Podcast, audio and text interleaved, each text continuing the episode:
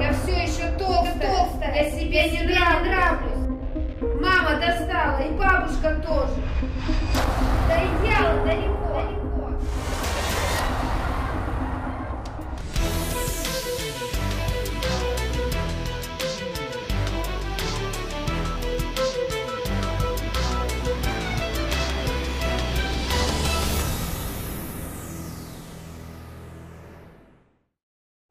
Для тех, кто не может найти общий язык со своим ребенком, для тех, кто потерял ключик к душе любимого чада, для тех, кто хотел бы помочь сыну или дочке разобраться в проблемах. Об этом и многом другом расскажут профессиональные психологи в серии подкастов «Жизнь 1319» на портале Вера Кейзет.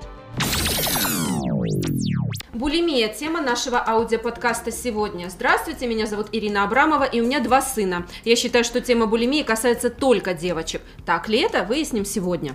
Здравствуйте, я Ирина Бархатова, я семейный психолог, у меня тоже есть дети. Сегодня я расскажу вам э, при- примеры из реальной жизни, из своего опыта, что происходит с, с этими детьми. Здравствуйте, меня зовут Марина Низовкина, у меня есть 12-летний сын. Эта проблема меня пока не касается, но я наде- надеюсь, что узнаю, а, как вести себя, чтобы она и не коснулась нашей семьи. Здравствуйте, я семейный психолог Куляш Сигдалиева, мама четверых детей, и эта тема мне очень интересна. Попробуем вместе ее разобрать. Здравствуйте, меня зовут Анна Цурканова, я мама двоих детей, старшеклассника и студентки первого курса. Мне очень интересно, как можно помочь родителям в этой ситуации. Последние несколько лет все чаще говорят о расстройствах пищевого поведения у подростков, анорексии, булимии, переедании. Мы часто видим ток-шоу на популярных каналах, где таким, не побоюсь этого слова, жертвам питания пытаются помочь все, от звезд до узких специалистов, эндокринологов, психологов и, да- и даже психиатров. Как часто вот к вам обращаются с такой проблемой? Обращаются часто с такой проблемой, но чаще всего эта проблема идет как побочный э, симптом в расстройстве личности ну, или с тем, с чем клиент пришел э, с какой-либо проблемой. То есть очень редко, когда конкретно заявляют о том, что вот у меня булимия, давайте с ней работать. Чаще всего это выявляется в процессе терапии, что дополнение, дополнение у клиента есть такой симптом. То есть э, человек не понимает, что он на самом деле болен булимией, если так можно сказать, да, и приходит с другой проблемой. А Может быть, он осознает эту проблему у себя, обнаруживает, но скрывает. А Он может обратиться по другому поводу, с другой темой, с другим запросом. А в процессе терапии уже как-то мы ну, начинают принимать это, осознавать.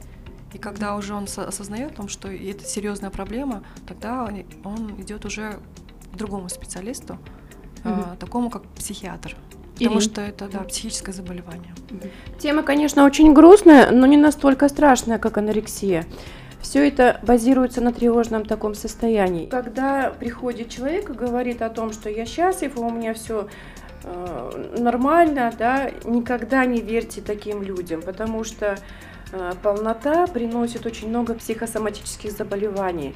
Это как давление, сахарный диабет. Очень тяжело таким детям подниматься по лестнице, они не могут реализовать себя в школе, э, на физкультуре. Они видят всегда косые взгляды на улице. И таких детей сейчас достаточно многовато лишь только потому, что сейчас питание очень доступно. И в- заходя в любое кафе, в любую кондитерскую, мы видим очень много разных скидок. То есть вот к вечеру, когда приходишь и смотришь о том, что э, есть скидки, и вот тут есть большой соблазн. И если я сегодня э, претерпела, то, то завтра я точно понимаю, что э, я завтра не удержусь. Дети, приходящие к психологу, очень часто бывают даже из таких семей, где полные родители. Потому что сами родители не держат диеты, и э, у них неправильное питание. Ну и ребенок здесь вместе с ними.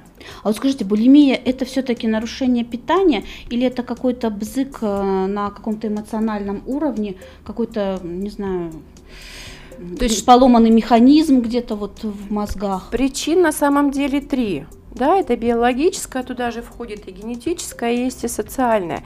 Биологическое – это нарушение эндокринной системы, например, да, либо нервной системы. Если будем говорить о социальном факторе, это когда приходишь вот, как я сейчас говорила, да, покушать там в кафе, да, и там, когда есть разные скидки, то есть еда очень доступна, и человек не может сдержаться.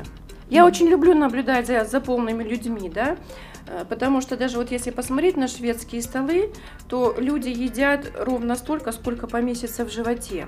Мне кажется, они едят ровно столько, сколько поместится, поместится в тарелку. тарелки. Берут тарелку. Никогда у таких людей не увидишь тарелки, да, петрушкой, петрушку с огурчиком, да, то есть это те люди, ну, которые да. вот они любят кушать, и, как говорится, да, жир с воздуха не берется.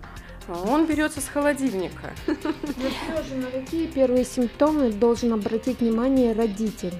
Тут есть еще и стрессовые ситуации. Ребенок растет в стрессовых моментах, и один из них такой искаженный момент. Почему у полных людей полные дети? Идет искаж... искаженное питание.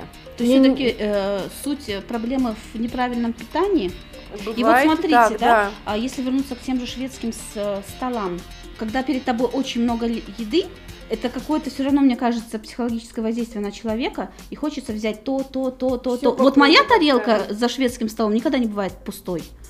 Я не все съем, но я все возьму. Все покусаю. Все покусаю, да. Но я не понимаю, что я больна булимией или не больна. Вот как понять эту грань? Да. На какие первые симптомы да. обратить внимание? Ну, чаще всего, если вы замечаете то, что какой-то идет эмоциональный стресс, например, и вы открываете холодильник и как-то заедаете какую-либо проблему там, да, ну это чаще всего неосознанно происходит. Если, например, э, вы бежите, поели очень плотно, да, переели, и потом бежите избавиться от еды, э, вызываете рвотный рефлекс, либо вы пьете слабительное очень часто, много, да, ну, это для про того, взрослых. Да, да, да, да, да, дети тоже, а да. Дети в моей тоже? практике да, были дети, да, которые дети они так... кушают все вместе, например, пиццу, да, и тут же девочка идет в туалет, и она все да, это вырыгивает, да, это клизмы. Это очень часто, да? они прям да, это постоянная рвота, это промывание желудка, это голодание, диеты. Также чувство вины, ну, то есть как-то девочка может говорить про то, что вот опять я много съела, там, свинья, я жирная, я толстая. Ну, то есть чувство вины у нее очень явно проявлено, она это про это может говорить слух даже. Может быть, не вызывает рвотного рефлекса, да, это уже как бы позже, да, такие uh-huh, симптомы. Uh-huh. А чаще всего начинает себя критиковать, что если не нравится себе. То есть активно себя критикуют. Да, да? в зеркало Они начинают все время взвешивать себя на весах. Да, спортом да. активно заниматься, давать большие нагрузки. Вот такое Попытка контролировать свою жизнь, угу. контролировать цифры на весах, все время, все время об этом говорить. Ну, то есть, когда вот, то есть после приема пищи, когда э, человек чувствует вину и бежит к унитазу, избавиться от еды, либо пьет слабительное, либо начинает как-то себя критиковать, себя там как-то ну, в зеркале mm-hmm. не принимать, да, вот, вот Мне кажется, вот э, лично для меня, да, эм, вызвать рвоту и пережить рвоту, это самое ужасное, что может произойти с моим организмом. Я не понимаю, что заставляет детей худеть таким да, способом. Да, вот, вот идти на это. Вообще, как, как они к этому приходят? Ну, вообще, а, болезнь это же расстройство психики, это вообще болезнь, которая ну, лечится уже у психиатра. Угу. Вот, и, соответственно, то есть те чувства, которые переполняют э, человека, который болен булимией, это непереносимость э, их вынести, да, вот это чувство вины, э, низкая самооценка, которая, ну, как-то фактически, она подталкивает на это, да, угу. э, психологическая травма, там, депрессивное состояние, оно дает такую как бы смелость, да, можно так сказать. Mm-hmm. Ну, это не смелость, конечно, такой отчаянный поступок, идти вызывать эту рвоту, чтобы почувствовать какое-то облегчение, уменьшить чувство вины какое-то, может быть, как-то больше себе нравится, да, конечно, но это не выход. Вот. Есть... Ирин, а дети, когда приходят к вам, они понимают, что у них булимия, или как это выявляется? Именно подростки среди подростков это получается, вот если смотреть за их поведением, наблюдать за их поведением, они сами же начинают это делать, тут наблюдают родители, наблюдают дети, то есть вот, вот это беспокойное состояние все время на весах, все время mm-hmm. они считают калории, да, вот тут уже надо задуматься об этом и обратиться обязательно к психиатру, клиническому психологу, либо в клинику, потому что там э, целая процедура, как бы, да, там работают несколько врачей над этим. Да, они, под, под, да, они понимают это. Понимаю, да? да? Да, на самом деле это комплексный да, подход. Я То есть мало обратиться просто к диетологу или эндокринологу? Нет, этого недостаточно. Нет, недостаточно. Этого недостаточно. Это в первую очередь нет. это психотерапевт, э, эндокринолог, э, психолог как поддерживающий уже впоследствии когда уже есть какое-то облегчение, Мгм. то есть как поддерживающая терапия, а, а чаще всего это несколько специалистов, это комплексная Да, работа. если речь идет о госпитализации, бывает очень редко, конечно, да, но в основном в отделениях невроза э, проходит То есть они лечатся в отделениях неврозов, да? Да, да, да, Мгм. да. Мгм. Мгм. И вот как часто одно состояние плавно переходит в другое. То есть вот тут может быть от булимии переходить в анорексию, Мгм. либо с анорексии в, бу- в булимию, да. Мгм. И, и здесь границы вообще размыты. То есть была анорексия, а вдруг ушла в булимию. И таким образом а, анорексички приходят чаще, чем с булимией. То есть когда уже вот экстремальная вот эта худоба, да, когда вес не набирается да, абсолютно. да. мгм. Когда вот кожа до кости, Да. да, то, что мы вот в ток-шоу вот, это- вот эти ужасы видим. Да, И- и чаще вот- всего, да. Да, и вот здесь, если человек попадает в отделение, здесь работает целая команда специалистов. Здесь работает и гастроэнте- гастроэнтеролог, и диетолог, невропатолог, эндокринолог, врач-психиатр и клинический психолог обязательно. Это целая команда специалистов, которые вырабатывают единую систему. И ведет пациент, пациента несколько месяцев. В этот момент идет реабилитация, да, но потом ребенок обязательно должен проходить э, какие-то групповые, групповые работы с психологом, чтобы он научился принимать тот мир, который есть, и принимать самого себя.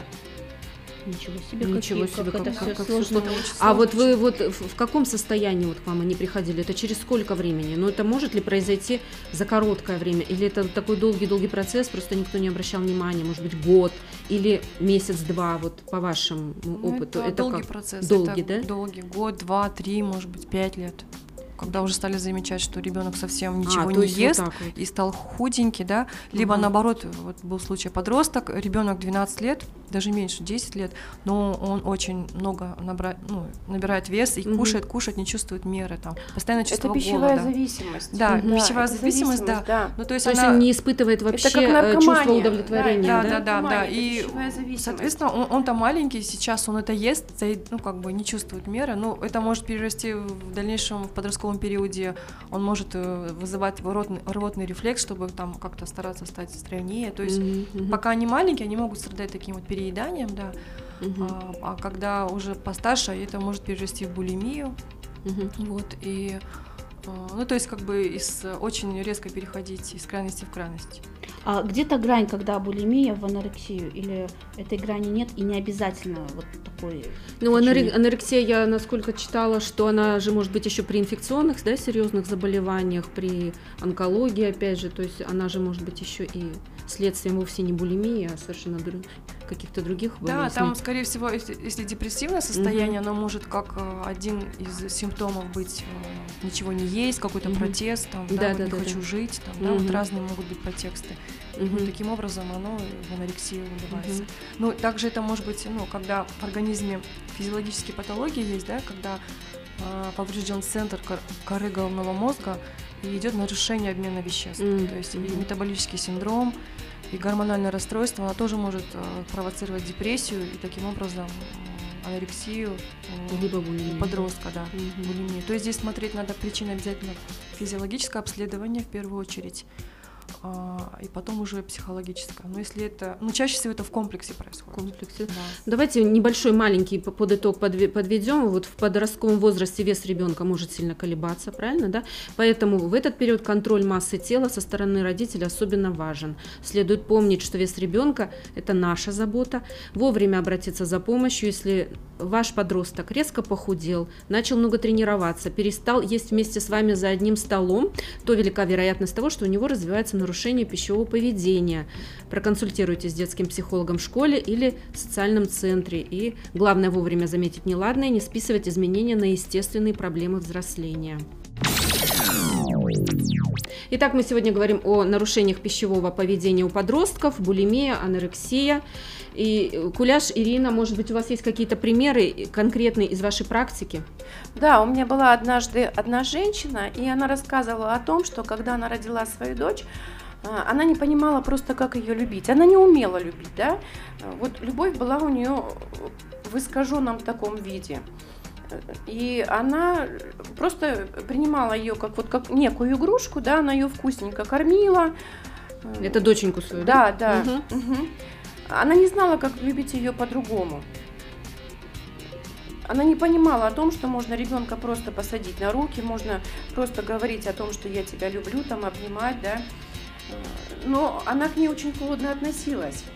Но при этом она все время ее кормила. И сегодня, когда ребенок подрос, и вот такой искаженный фактор э, повлиял на этого ребенка. Она сегодня страдает перееданием. Она ест, ест и ест лишь только потому, что а, она таким образом получает ту, то внимание, то, ту любовь, которую давала когда-то там, в раннем детстве мать. А сейчас ей сколько лет? На сейчас она подросток, да, ей сейчас уже около 13-14 лет. Вот, и она все время, когда-то там в детстве мама заложила ей, что путем еды она получает Получает что? Она получает любовь, безопасность, защиту, тепло. То есть мама держит ее на руках, она кормит ее грудью, и ребенок испытывал что? Он испытывал тепло, он испытывал защиту, и теперь ребенок в еде ищет те же самые чувства. А может это просто приви- привычка организма уже какая-то? Ну, наверное, тоже, да? И да. привычка в том числе. Да. Вот, вот, кстати, похожий пример. У меня есть хорошая знакомая, которая винит в своей полноте свою бабушку, потому что она говорит, что, видимо, бабушкина любовь. Очень часто бабушки именно проявляют свою любовь к внукам так. Они начинают да, да. печь огромное количество каких-то блинчиков с пирожками да, да, да, и да, говорит, кушай, угу. внученька, кушай, кушай. Как же ты не кушаешь? Я же для тебя все. Да. Да, они наполняются тоже... вот этим всем, да, это, это заменитель любви. Бабушки, как, как мамы, да.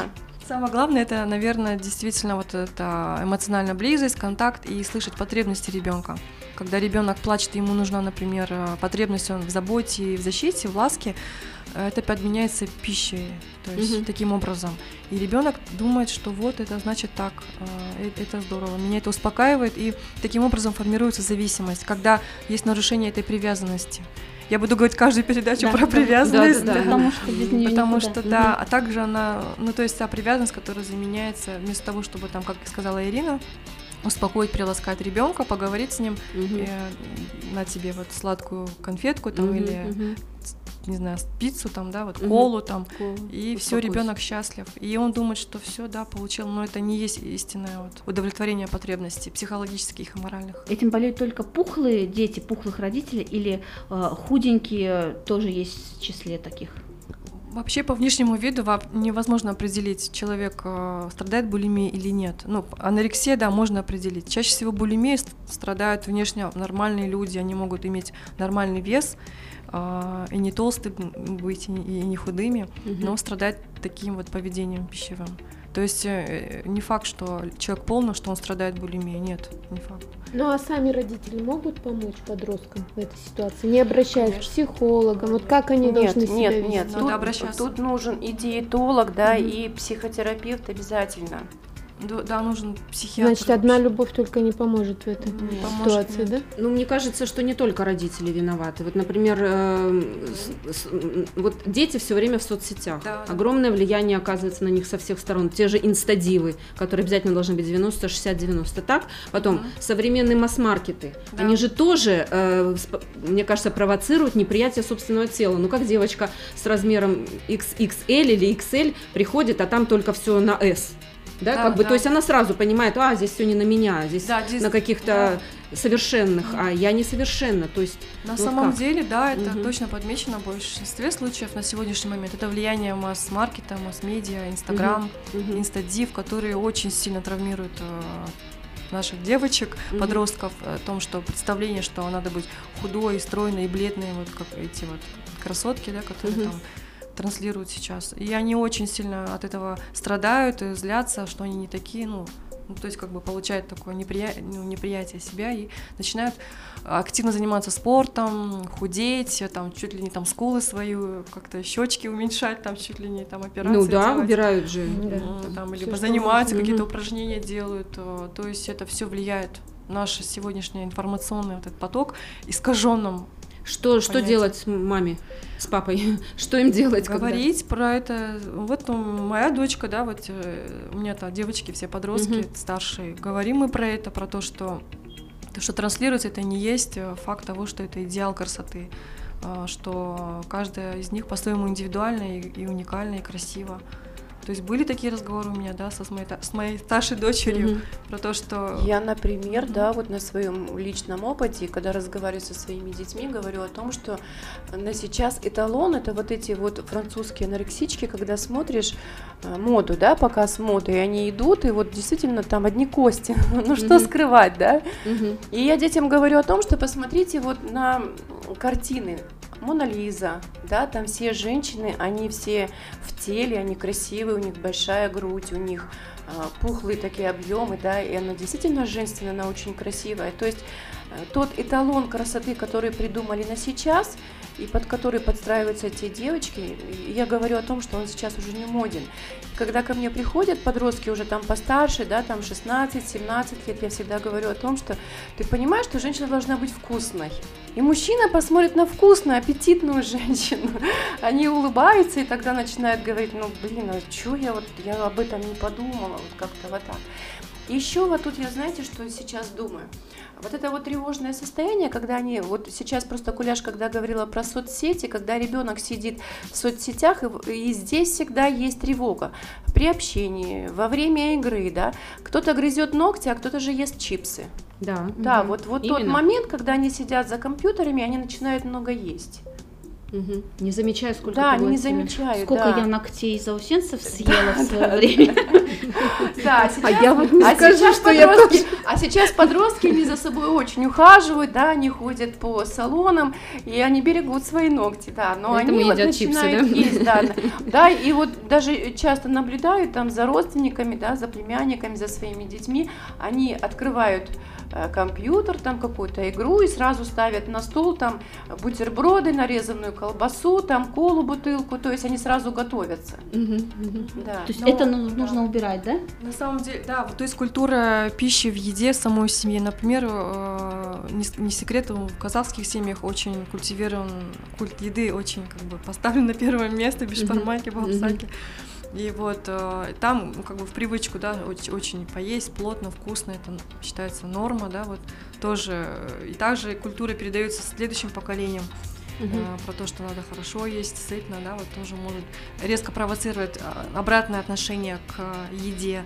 То есть, наоборот, подросток говорит, нет, я не буду, это все есть жирное, все Мгм. Да, и такое. мама говорит, не съешь, я тебя сейчас за шиворот выйду. Да. Либо вот такой пример был, когда а, родители, наоборот, активный образ жизни ведут, они занимаются спортом, у них там раздельное питание, ЗОЖ, это уже отдельно тоже тема. Ребенок не ешь это, это вредно, это нельзя. И очень критично критикуют ребенка. Был такой случай, девочка прям не переносила критику отца. Э, Он ее говорит, ну, говорил прям открыто, ты толстая, ты давай худей. И она прям худела, не ела. Если поест, э, бежала к унитазу. ругает себя. Да, Мгм. да, ругала себя, бежала к унитазу. То есть э, у нее был такой ну, очень интенсивный, яркий такой, ну вот период. Она как-то, ну, она обращалась к психотерапевту, лечилась, и, и сейчас у нее уже она перешла переходный период Мгм. подростковый. Сейчас он- она вроде как выровняла то свое поведение, Мгм. но знает, что склонна к такому. Сколько вы с ней работали? Ну, мы с ней рабо- работали года три.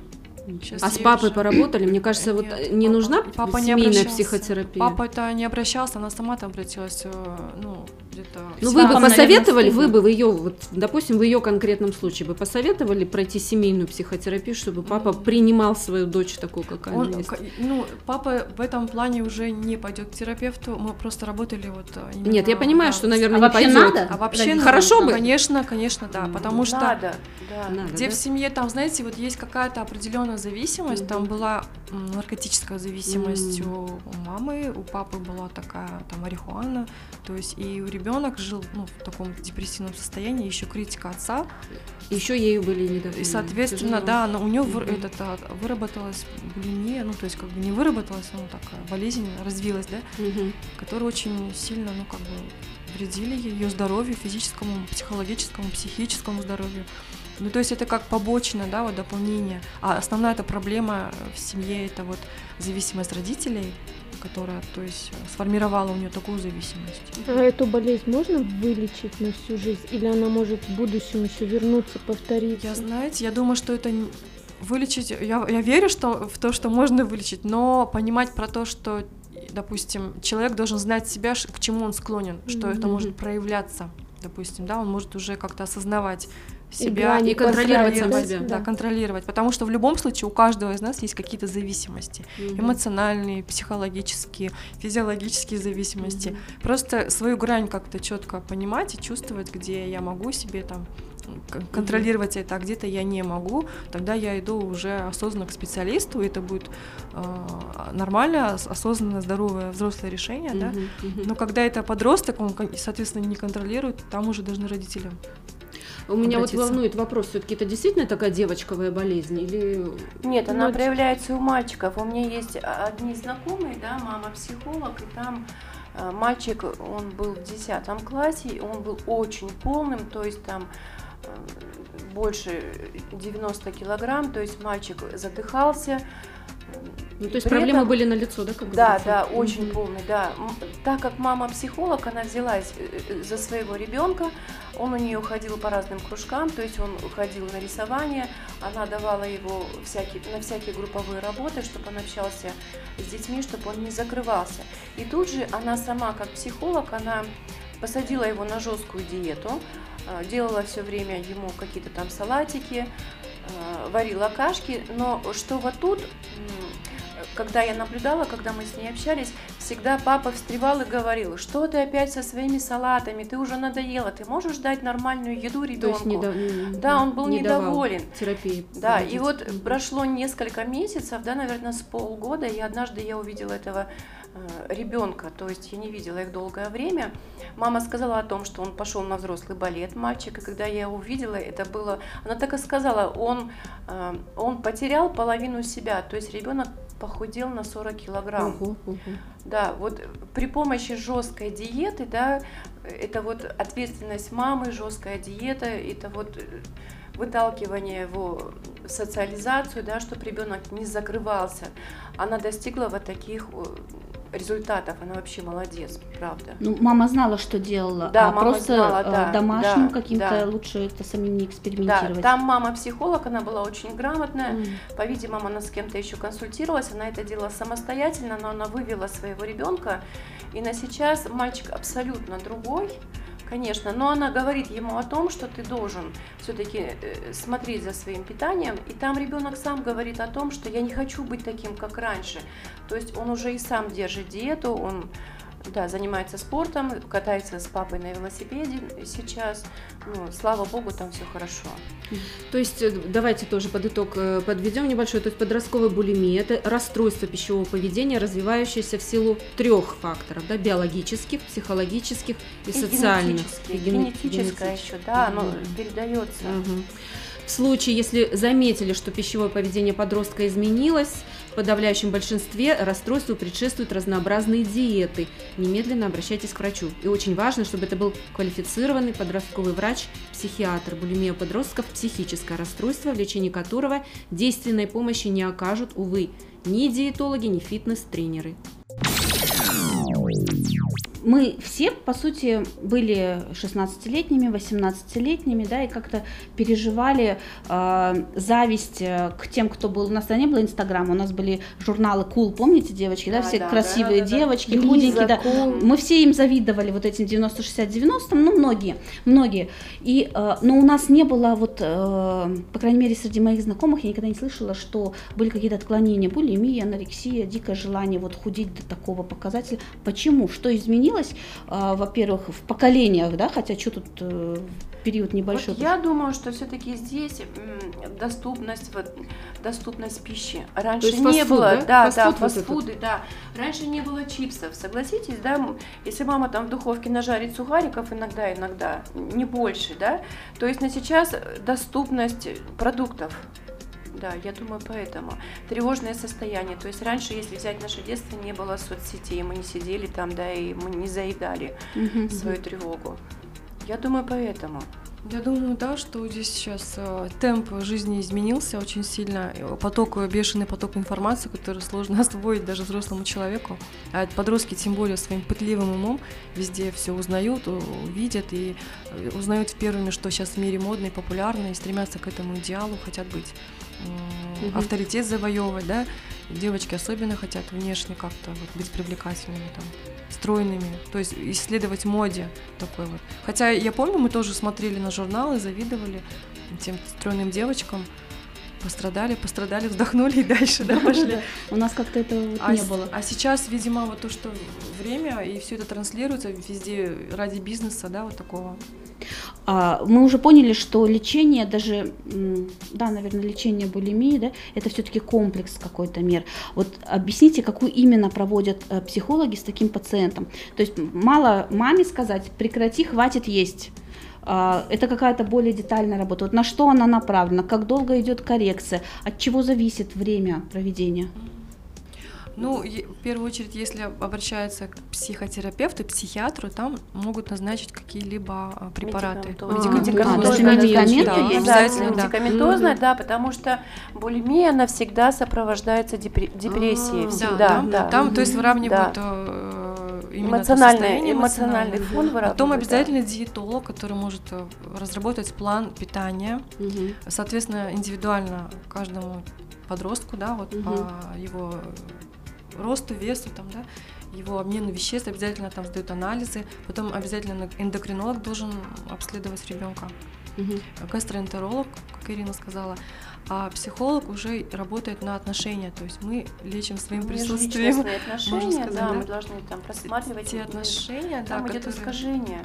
где были нарушены та привязанность э, в раннем периоде, там смотреть. То есть как-то вот То есть здесь, скорее всего, те отношения, мы формируем те отношения, вот, которые вот здесь сейчас формируются у нас в данный момент, ну, я имею в виду с пациентами, с клиентами, Ну, с ну. детьми, а, чтобы, то есть э, про осознавание, больше понимания себя, своих чувств. Чаще всего же проблема в том, что они не чувствуют, э, не осознают свою тревогу, свои чувства, Мгм. не могут ее контролировать, а здесь именно научиться там принимать себя, э, Да, осознавать свое тело, свое да, как тело, да. выглядит. вот. свои чувства. Здесь может применяться и разные направления, и арт-терапия через рисунок, Мгм. и глинотерапия, и песочная терапия, те конфликты там какие-то постановочные, да, вот Мгм. сценарии, которые травмированные сценарии можно прорабатывать.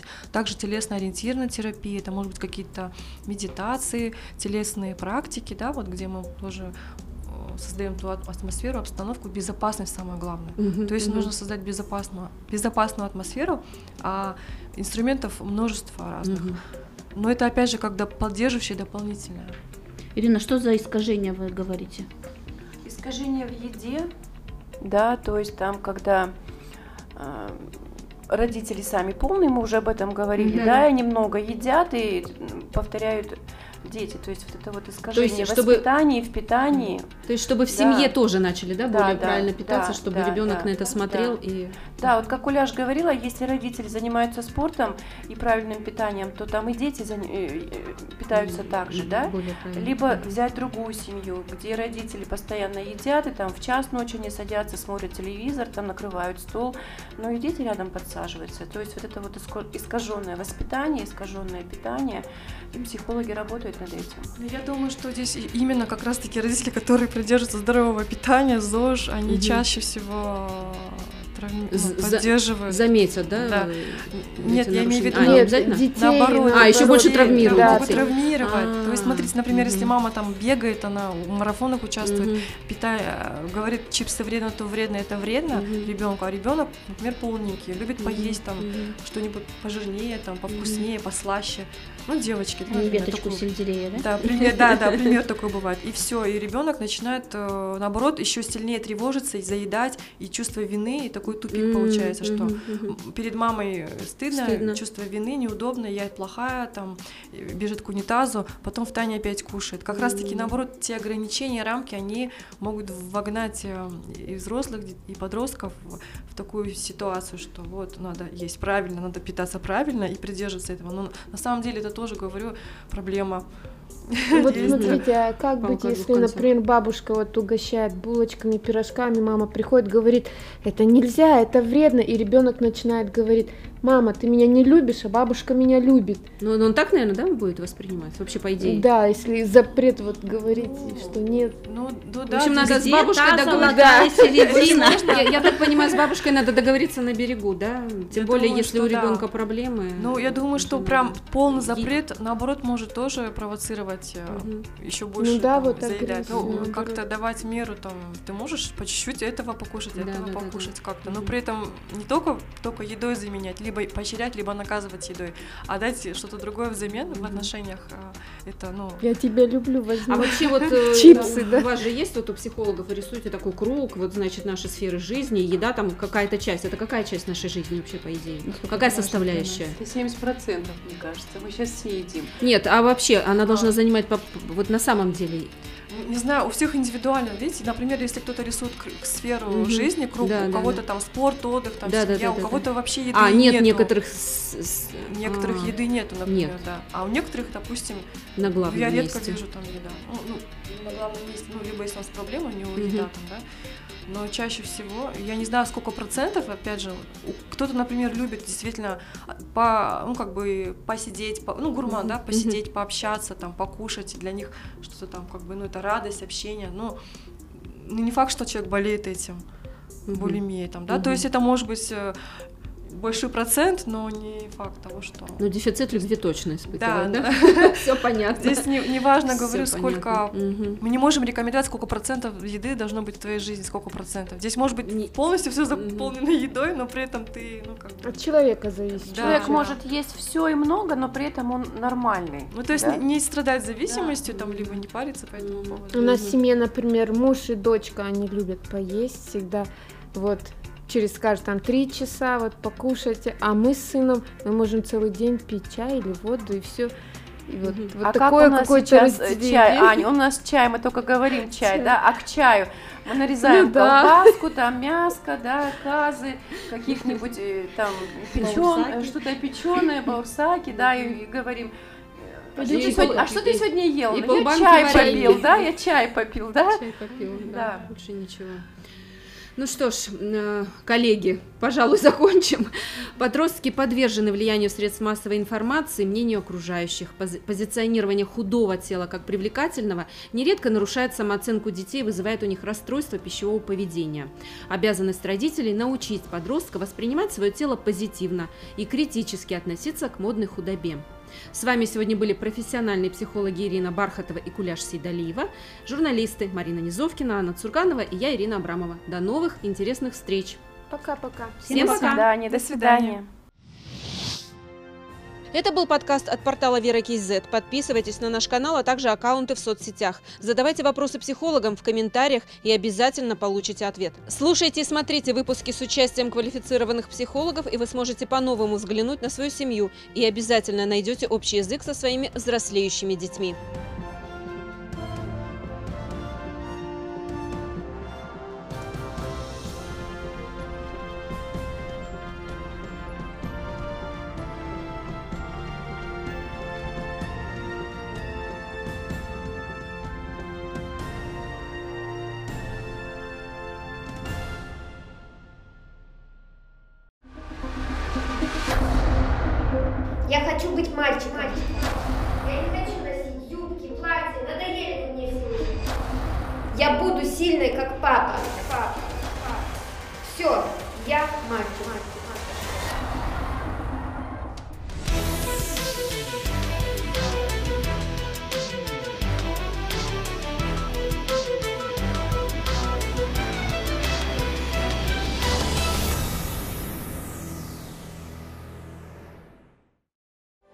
Для тех, кто не может найти общий язык со своим ребенком, для тех, кто потерял ключик к душе любимого чада, для тех, кто хотел бы помочь сыну или дочке разобраться в проблемах. Об этом и многом другом расскажут профессиональные психологи в серии подкастов «Жизнь 1319» на портале Вера Кейзет.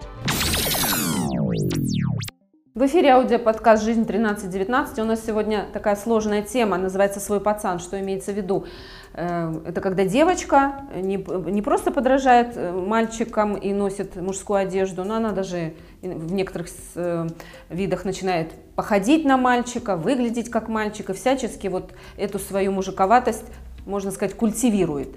Вот это семейная проблема, переходный возраст, э, гормональная дисфункция. Будем разбираться. Здравствуйте, меня зовут Ирина Абрамова, и у меня два сына, почти взрослый и помладше. Конечно, эта проблема мне не знакома, но лично, но я о ней наслышана. Здравствуйте, я Ирина Бархатова, я психолог, у меня тоже есть дети. Я сегодня поделюсь реальными примерами из истории своих клиентов. Здравствуйте, я семейный психолог Куляш Сидалиева, и я мама четверых девочек. Эта тема тоже мне очень интересна, постараюсь чем-нибудь помочь. Здравствуйте, меня зовут Анна Цурканова, я мама двоих детей, старшеклассника и студентки первого курса. Да, с дочкой была такая ситуация, но я думаю, что это был просто переходный возраст. Хочу услышать мнение экспертов. Каждый человек имеет друга или нескольких друзей. Они помогают преодолевать неприятности, радуются вместе приятным событиям, делятся секретами. Чаще всего мальчики выбирают себе в друзья мальчиков, а девочки – девочек. И нам всем кажется, что это нормально. Это происходит почему? Потому что интересы мальчиков совпадают, как и совпадают интересы девочек. Но бывает и по-другому. Когда девочка дружит только с мальчиками, перенимая у них повадки, действия подростка, становятся мужскими. Вот как в этой ситуации быть родителем? Если вы замечаете, что ваша дочь не носит платье, дерется, предпочитает дружить с мальчиками больше, чем с девочками, то не спешите произносить фразу «девочки себя так не ведут». Я думаю, что для начала нужно разобраться в причинах такого поведения. Возможно, пацанка транслирует образ именно вас – а, то есть мама виновата. Мама сама такая, получается, да, наверное, мужиковатая? Возможно. То есть надо посмотреть. Э, могут быть разные причины. Э, одно дело, если это в поведенческом выражается, что она ведет себя как мальчик, больше там, да, угу. больше там одевает мужскую одежду, и, скорее всего, причина проблема в семье. Вот. Как всегда, мы вернулись к проблеме в семье. У нас да.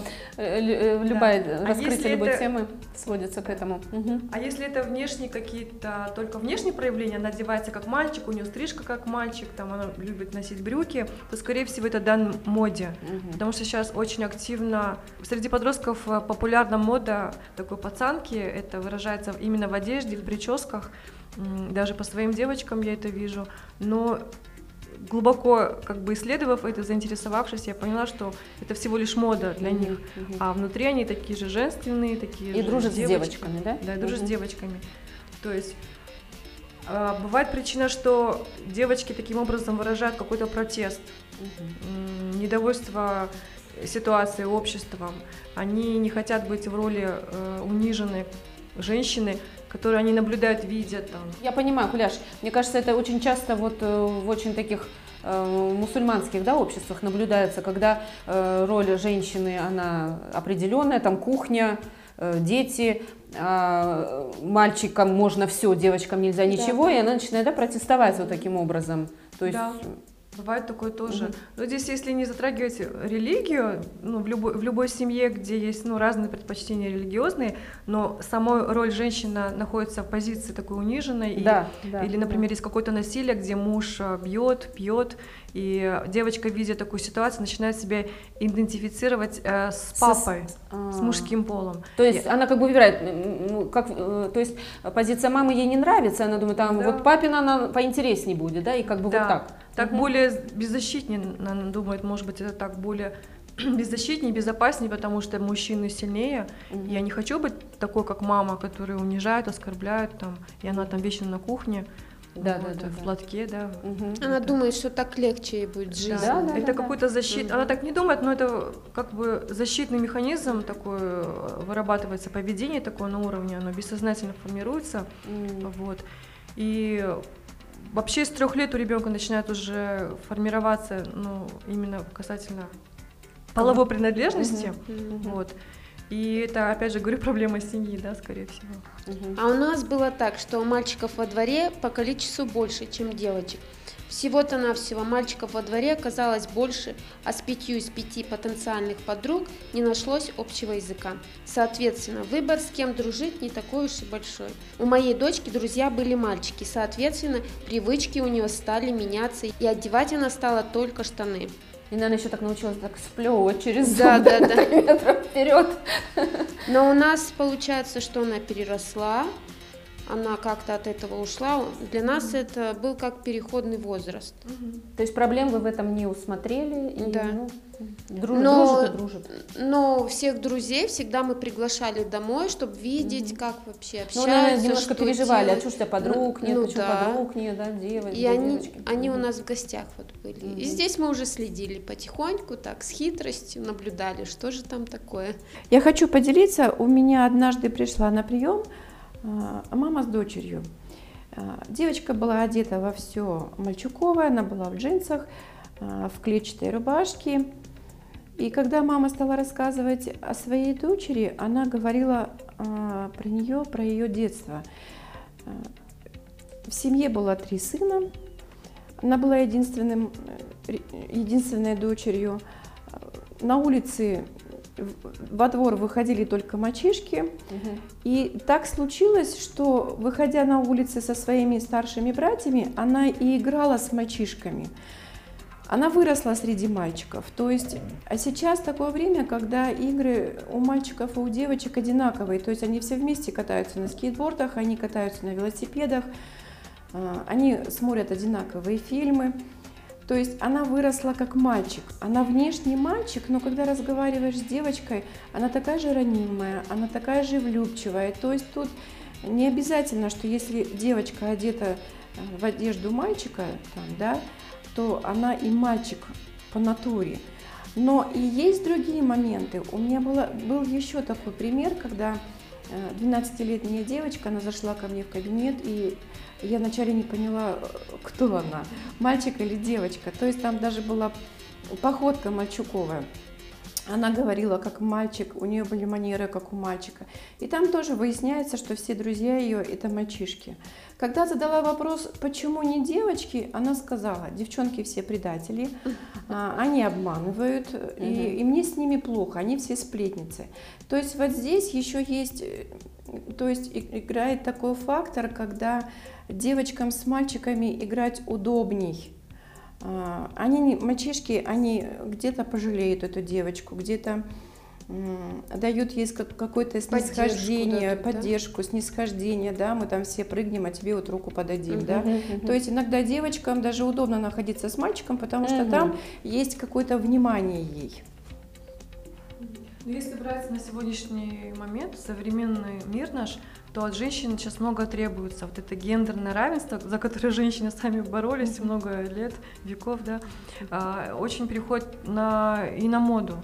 То есть э, вот это поведение, где нужно соревноваться, там, быть начальником, и даже если ты женщина, а, возглавлять, руководить, быть активной. Скрывать эмоции, да? Да, наверное? быть сдержанной, да, скрывать эмоции. И, соответственно, вот это гендерное какое-то, ну, вот такое вот развитие, да, не знаю, где-то развитие, а где-то, наоборот, а, не, не- неравноправие, да. Мгм. Девочек подталкивает тоже к такому, это социальное такое явление, к этому, к этому поведению, образу внешнему, в одежде, в поведении, потому что девочки тоже считают себя, ну, раз они девочки, это не значит, что они должны быть, ну, такими прям розовыми, Принцессками. Такими, да, да? в розовых бантиках. там, Беззащитными. беззащитными. Мгм. Там, мои, де- мои дочери, они очень женственные, я вижу, что они дев- ну, девочки, они как бы, у них как бы нормально вроде прошло с э, идентификацией, но когда им показываешь там платьишко с бисером, с какими-то там блесками, такие, фу, фу, мама. То есть раз, если ты девочка, не знаешь, что должен быть там платьишко Ну какое-то и бант на голове, то есть здесь как-то вот, не знаю, молодежь, она одевается удобно, а, практично, и такого прям нет, чтобы, ну, то есть для них одежда это как в первую очередь удобство больше. Но если, например, конечно, не, не принято разделять, не, не, как, не хотелось бы разделять по категориям, но есть действительно девочки, которые по своей природе э, э, очень мужественные, потому что у них гормональный другой Да, вот мы плавно режим. перешли вот к, к еще к причине, да, Да, то есть гормональная Да, гормональный перекос какой-то, да? перекос, там либо тестостерона больше превышает в организме, да, то Мгм. девочки чувствуют свою принадлежность больше к такому маскулинному поведению, там, мужественному поведению, Мгм. нек- нежели к феминному, да. Ну, это если термины убрать. Да, да, ну они понятно, к мужскому, чем да. к женскому. И они начинают действительно вести себя как мужчины, как парни. У них даже и потом в дальнейшем какое-то влечение э, к своему же полу появляется. То есть э, вот, вот это и есть какие-то зачатки именно э, э, лесбиянства, я не знаю, как правильно это говорить, да, ну то есть э, действительно. Да, то есть здесь, видите, как, а бывает, что природа сама вот создает, ну, как бы создала таких э, девочек, и они в этом не виноваты, да. Мгм, Да. мгм. Потом бывает такой фактор, если есть, была неблагополучная ситуация в семье, кризис, э, стрессы, а, было насилие. Да, вот и- Да, девочки, которые пережили насилие а, сексуально от э, мужчин, а, тем более от тоже- близких родственников. да, от близких родственников, они тоже как бы защитный механизм начинают э, Отторгать в себе всё вот это женское. женское, да. Мгм. И начинают вести себя как э, мальчики. Чаще всего э, тот процент э, женщин-лесбиянок, которые подверглись насилию э, сексуальному, они чаще всего меняли свою ориентацию. Здесь на самом деле очень в наше время так сложно. То есть, Куляш, я правильно понимаю, если вот ваша дочь внезапно в подростковом возрасте или в более старшем вдруг начала э, вот так меняться, да, в ту сторону, в которую вас пугает, то нужно немножечко покопаться, а не было ли чего-то подобного, да? Да, нужно э, поинтересоваться. Может быть, она просто не рассказала, может, она это пережила все в себе, побоялась. Да, я вот тоже, э, надеюсь, на эту передачу не будет слушать, э, как мама стала переживать, то, что все, она любит там мужскую одежду, э, какая-то у них мода пошла, мужские рубашечки там, Да, да, да, вот есть. эти вот э, стрижечки коротенькие. Я стала с- потихоньку, потихоньку к ней там подбираться и говорить там про то, что э, почему так, почему, может быть, это связано с ее героем, которого она сейчас любит, там, Наруто, я не знаю, вот эти Да, образ да, да. мальчика, с Да. которым она себя идентифицирует, да. Мгм. Ну, поговорив с ней, а, она такая в шоке, мама, ты чё?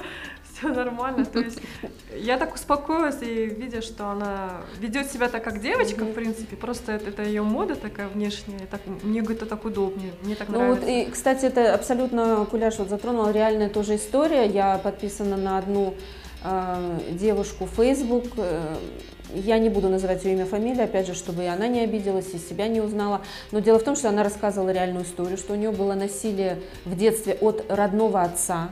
От родного отца. Это, наверное, насколько я поняла, было не, не единожды, и она никому не могла пожаловаться. Точнее, мать ей не поверила, и она настолько это все тяжело перенесла, что она абсолютно вот не то, чтобы она себя считает мужчиной, но и женское она в себе очень сильно задавила, э, она э, вот в это окунулась направление феминизм, все, что вот с этим связано, то есть она такой лидер, но э, видно за всем этим вот эту как такую детскую боль, такую вот, ну, не- не- так и не пережитую. Она отца, конечно, не простила, и, ну, хотя он вроде как пытался, но он не наказан, конечно, как простить, это тоже очень сложно. Ну да, это очень, конечно, трагичная история.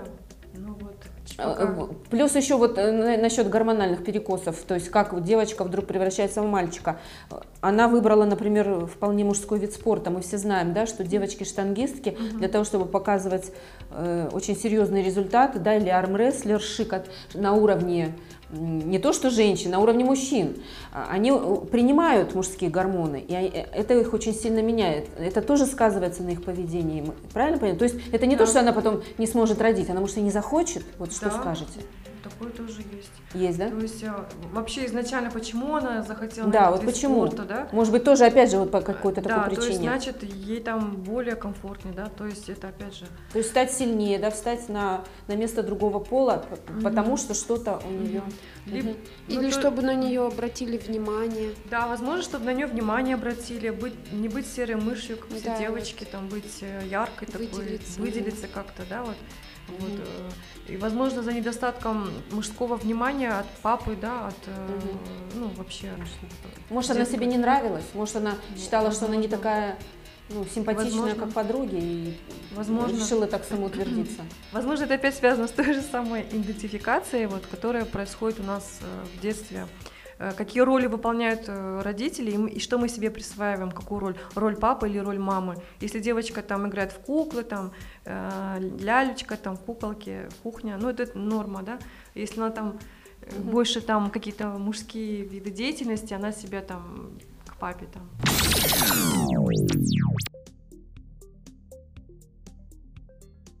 А вот что скажете, вот в семьях, где папа не просто присутствует, а он очень любит дочь, могут быть такие перекосы или вот это как прививка, когда папа любит доченьку как доченьку, то она вырастет так, как нужно, или бывает?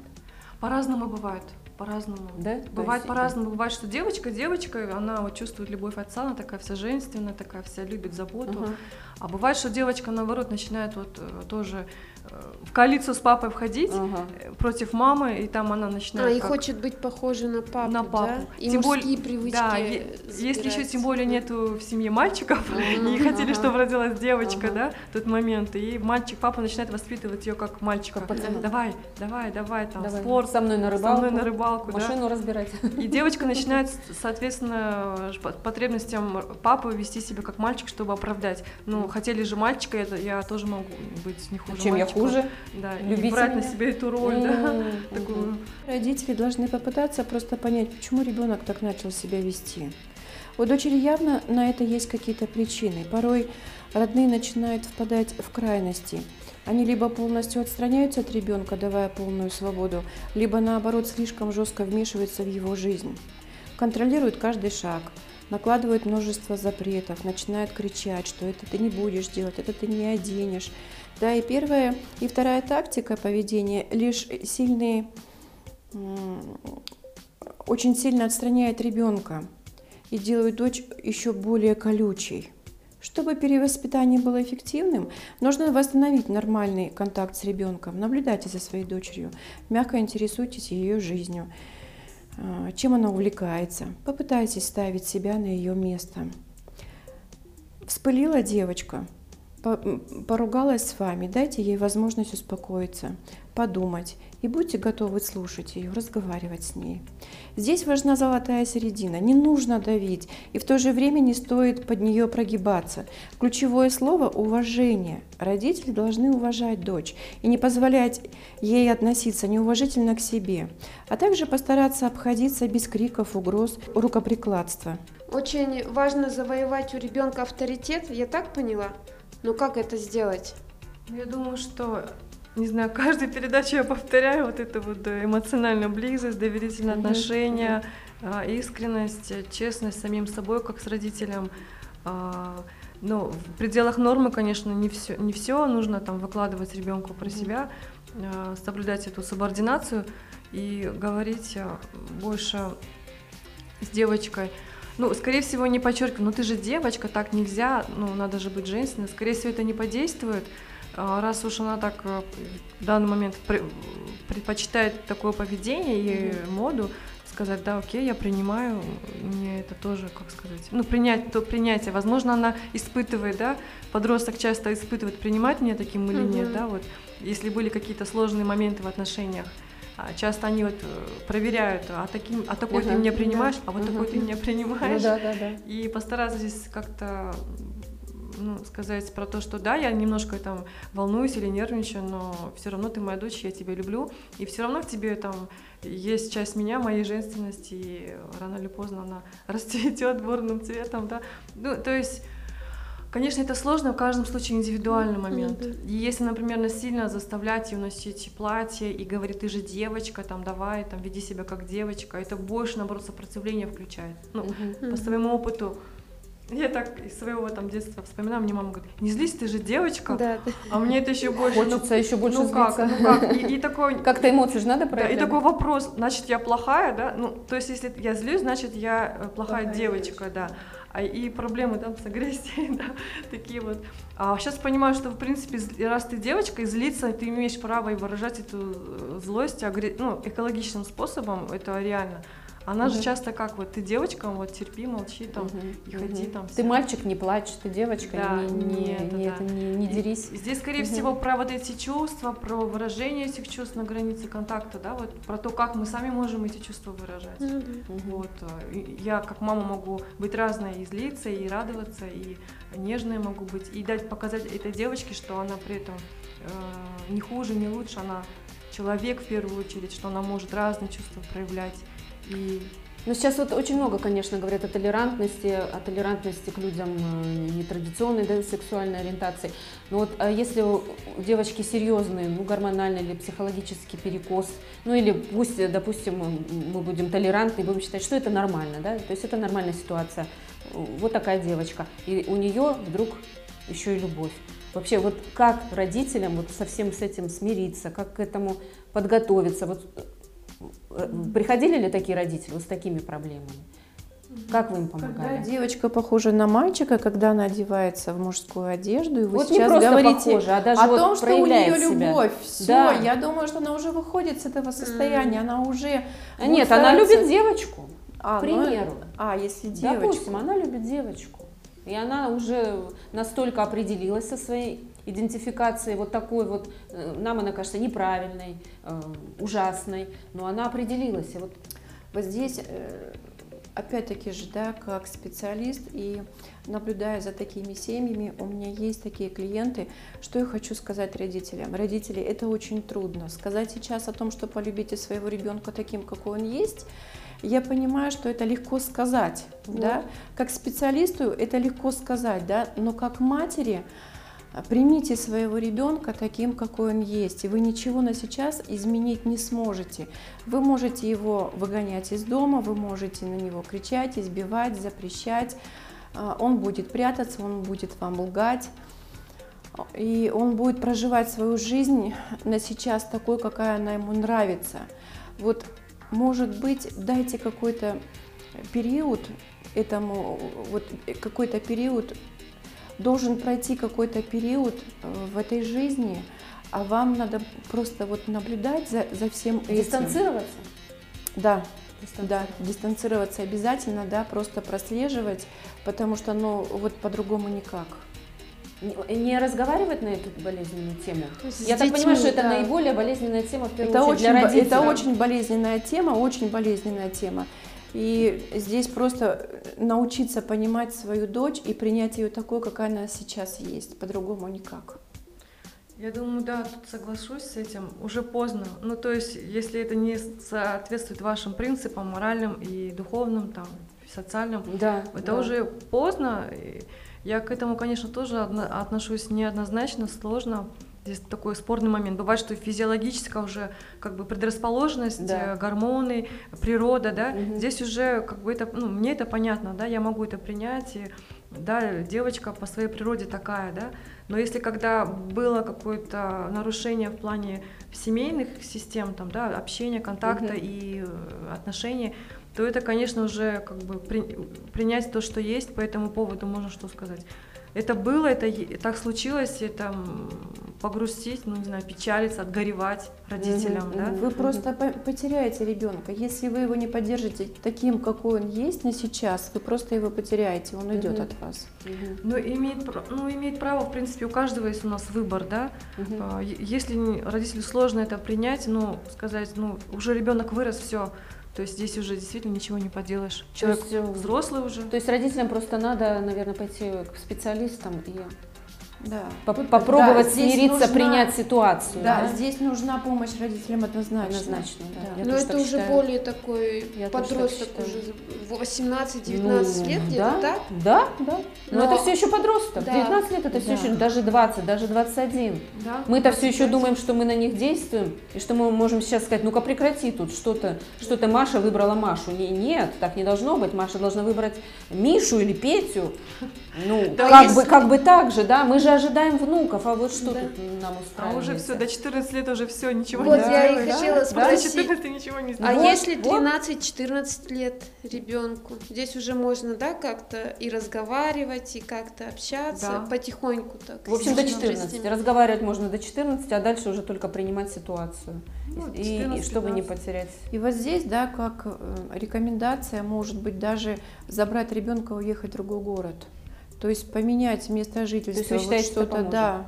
Да, пока подросток, ребенок подросток, да, у меня была такая девочка, угу.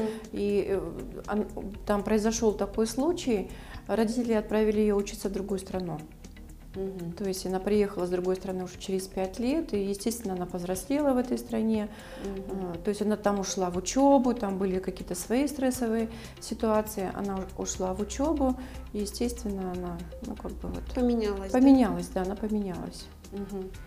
Это, конечно, такой глобальный вопрос, тема, которую мы сегодня обсуждаем, потому что влияние все-таки этой моды и, не знаю, Запада, да, вот эти Да, с детского сада начинают показывать мультики там, где девочки с девочками там дружат, мальчики с Мгм, мальчиками, мгм. да, и я была в шоке просто, ну не знаю, может я отстающий психолог в этом плане, но вот это сама ранняя трансляция того, что вот это допустимо, да, и формирование, что у, ребенка, когда еще ничего Да. не сформировался, И считается Третий пол, да, вот Да, ко- это- который не там, не там. да, не там, не там. Это вообще, ну не знаю. Мне кажется, Мгм. все-таки от этого, конечно, от всего не, Не убережешь ребенка, но убережешь. Мгм. все-таки как-то прививать свои ценности. Ну да, вот мне тоже кажется, вот эта трансляция семью. вот э, семейных ценностей, да, Да. собственного примера, да, каких-то положительных эмоций побольше занимает ребенка. традиции, да. То есть я думаю, что... Но никто не застрахованный. Мне понимаю, кажется, что- вот здесь, когда мы, когда мы разговариваем со своими девочками,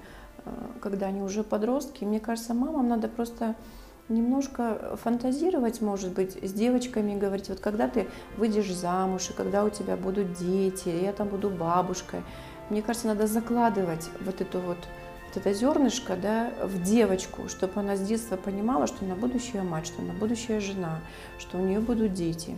То есть надо разговаривать с Не детства всегда с это помогает, ребенком. к сожалению. Да.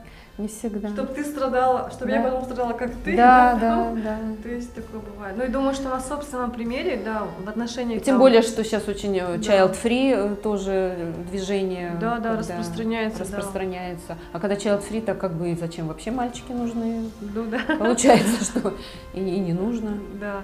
Поэтому на- начали с моды, да, Да, внешнего мы, мы вида, начали- закончили. Ну, от моды никуда не денешься, мы все-таки, да, стараемся немножко глубже в тему. Я думаю, что сегодня у нас нет каких-то определенных рецептов, да? Я думаю, что если вы заметили что-то, что вас беспокоит во внешнем виде и в поведении девочки, что она как пацанка, все-таки поинтересоваться, ну, как сказать, стать ближе Докопаться к до истинной ребенку, да, причины, в да? чем причина, да, либо Мгм. это просто мода, либо это может быть а, а, какой-то протест, либо, ну, как Обида, сказать, да, может обида, Насилие. протест, да, либо было насилие, не дай бог, конечно. Мгм, Не дай бог. Да. Ну, э, я думаю, что мы сегодня эту тему не сможем резюмировать, она, наверное, большая, и если будут какие-то комментарии, то, возможно, мы потом продолжим либо в формате уже зум-конференции и такого реального общения. Может быть, кто-то захочет рассказать свою историю и получить реальные консультации. Спасибо большое. Спасибо, Сегодня было очень интересно. Напомню, что с нами два профессиональных психолога, э, Куляш Сейдалива, Ирина Бархатова, моя коллега Анна Цурканова. До новых встреч. Пока. Пока. Это был подкаст от портала Вера Кейзет. Подписывайтесь на наш канал, а также аккаунты в соцсетях. Задавайте вопросы психологам в комментариях и обязательно получите ответ. Слушайте и смотрите выпуски с участием квалифицированных психологов, и вы сможете по-новому взглянуть на свою семью и обязательно найдете общий язык со своими взрослеющими детьми.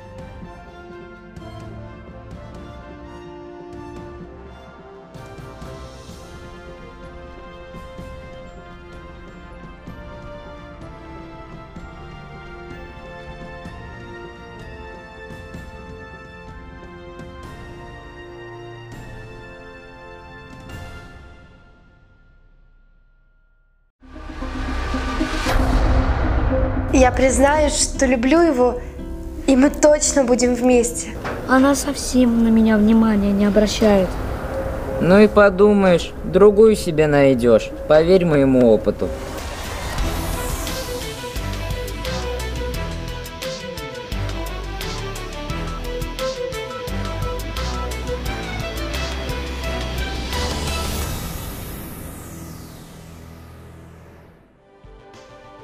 Для тех, кто не может найти общий язык со своим ребенком, для тех, кто потерял ключик к душе любимого чада, для тех, кто хотел бы помочь сыну или дочке разобраться в проблемах. Об этом и многом другом расскажут профессиональные психологи в серии подкастов «Жизнь 1319» на портале Вера Кейзет. Первая любовь у подростка. Это всегда стресс не только для него, но и бывает, что и для его родителей. Здравствуйте, меня зовут Ирина Абрамова, у меня два сына, почти взрослые и помладше. И у нас уже были первые любови. Сегодня будем разбираться с первой любовью у подростков. Это тоже один из трудных моментов в их жизни, когда дети становятся неуправляемыми или вообще апатичными ко всему. Здравствуйте, я Ирина Бархатова, я психолог. У меня есть девочки, и мы тоже когда-то столкнулись с первой любовью. Это, конечно, сложно, где-то очень радостно. И вот сегодня мы с вами обговорим и будем решать эту проблему. Здравствуйте, я семейный психолог Куляш Сидалиева. Я мама четверых девочек. Я расскажу и помогу, как помочь детям в этой ситуации. Здравствуйте, меня зовут Анна Цурканова, я мама двоих детей, старшеклассника и студентки первого курса. Про первую любовь мы уже забыли, ну, надеюсь, что забыли. По этой теме у меня есть много вопросов. Любовь нечаянно нагрянет, когда ее совсем не ждешь, гласит строчка известной песни. Романтическое увлечение сваливается на голову внезапно, словно снежный ком. Оно кружит голову, окрашивает мир в яркие краски, заставляет без причины улыбаться, а порой просто выбивает почву из-под ног. Здесь и взрослому бывает тяжело разобраться, а подросток может все, что угодно натворить.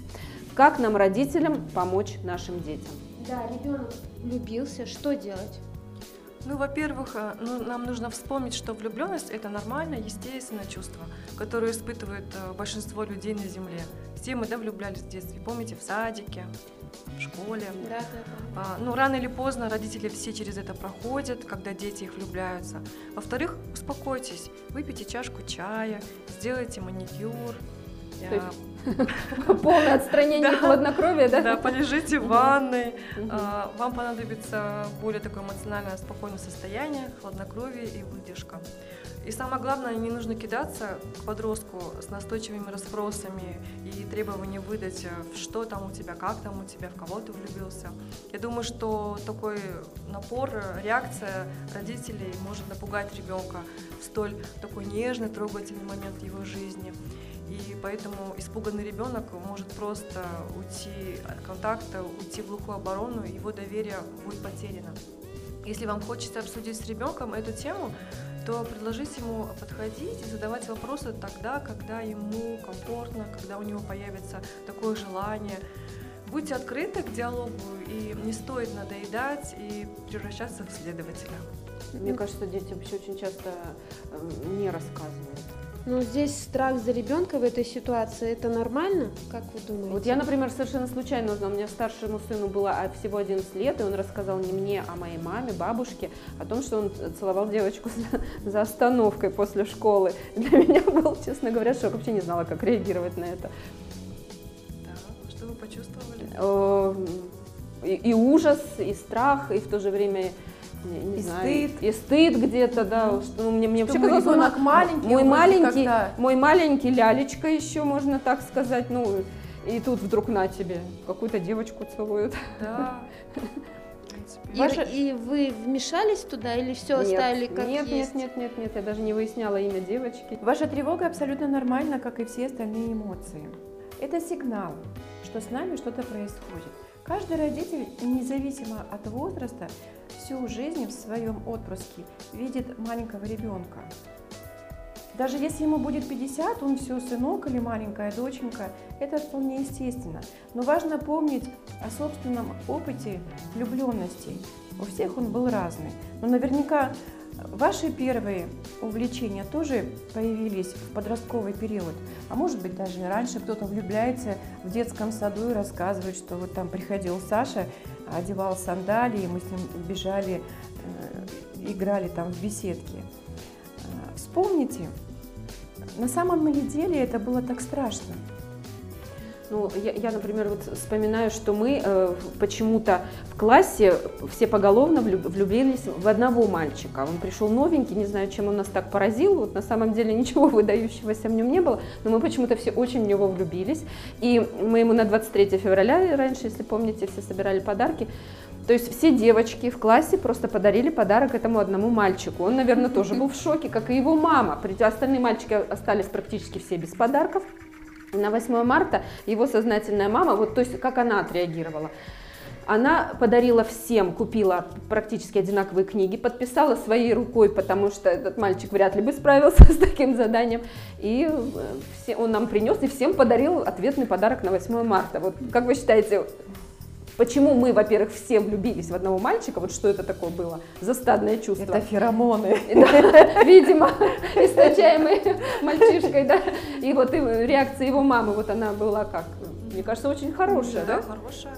Я думаю, что то, что он новенький, и здесь часто девочки влюбляются в новеньких мальчиков, это такое часто бывает, Мгм. это нормально. А то, что мама как-то вот э, здесь заботливо подошла к тому, чтобы и Бережно к нашим чувствам, я Да. считаю, да, она прям так вот Да, грамотно. да, всех не обидела, и как бы, ну, и вам приятно же было? Очень, Ну вот, конечно. я думаю, что мама мудро поступила. Мудрая мама. Мгм.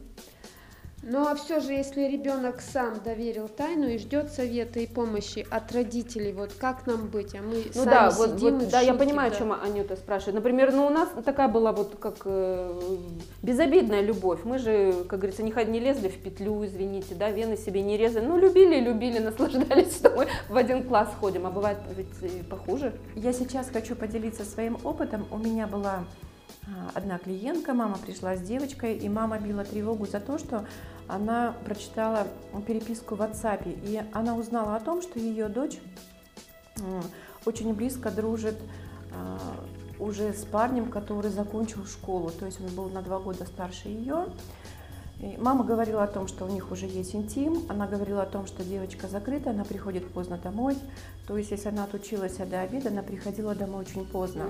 И когда я стала заниматься с девочкой, оказалось то, что это для нее был единственный человек, который ее понимал, который ее слушал, который давал ей советы, она могла с ним куда-то пойти погулять, она могла с ним... То есть он ей давал те знания, которые она не получала ни в школе, ни дома. То есть, гуляя где-то, он ей рассказывал историю каких-то памятников. То есть, он ей был интересен еще и духовно. Он был духовно развит, и, ну, как бы мальчишка был очень из, хо- из хорошей семьи, он хорошо закончил школу. Когда я стала с ней заниматься, у нее оказалось очень много обид на своих родителей. Она сказала мне такую фразу, чему научила меня на всю жизнь. Когда я прихожу со школы, и мама открывает дверь, задает вопрос, как твои дела? Я снимаю рюкзак и вижу, что не услышав ответа, она поворачивается и уходит. Вот здесь я задумалась о том, что мы очень часто задаем детям вопросы, не услышав ответа. Мы это делаем просто по стандарту, просто потому что так положено. Мы не видим наших детей, мы не встречаем То их есть со дочка ей школы. неинтересна. Да, ей ребенок не интересен. Он зашел И домой. она нашла другую, другую, так сказать, Да. где-то жилетку, где-то Да, человека, да, который да. просто... э, Очень часто до- мы, родители, считаем, что если ребенок в школе, он одет, он сыт, он пришел домой, и как бы мы спокойны, и на этом наше воспитание закончено. Наши дети начинают искать вот эту любовь где-то там на стороне. Ирина, у вас же еще есть интересный опыт. Там девочка совсем маленькая, и мама прям очень сильно вмешалась. Вот, э, что Да, это было. там Она тоже- тоже прочитала переписку, да? Сейчас родители, да, то, что есть WhatsApp, и родители очень часто узнают свои, о своих детях там, в переписках. У меня была такая девочка, ей 12 лет, там тоже был интим, и мама, когда прочитала, то есть у мамы были настолько смешанные чувства, там был и гнев, и был и стыд, и страх, и обида. Она пришла, она плакала, говорила о том, что я в первую очередь, конечно же, отвела ребенка к гинекологу, проверила, но там было все нормально.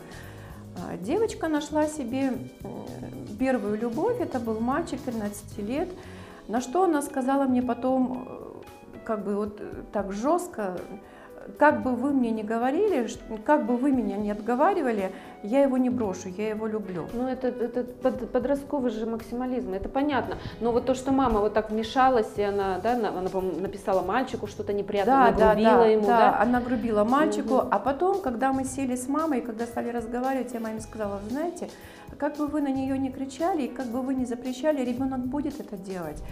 Вот здесь, я думаю, как психолог, Вот что надо было маме сделать? Вот, я это маме так и посоветовала, мама потом так и сделала. Она, конечно, каялась о тех поступках, которые она совершила, вот, как бы по горячке, да. Она говорит, а как же я теперь с ним поговорю? Я тогда ей сказала, что а, не лучше ли будет вам а, познакомиться с этим мальчиком, пригласить его в гости, может быть, взять их куда-то вместе на природу.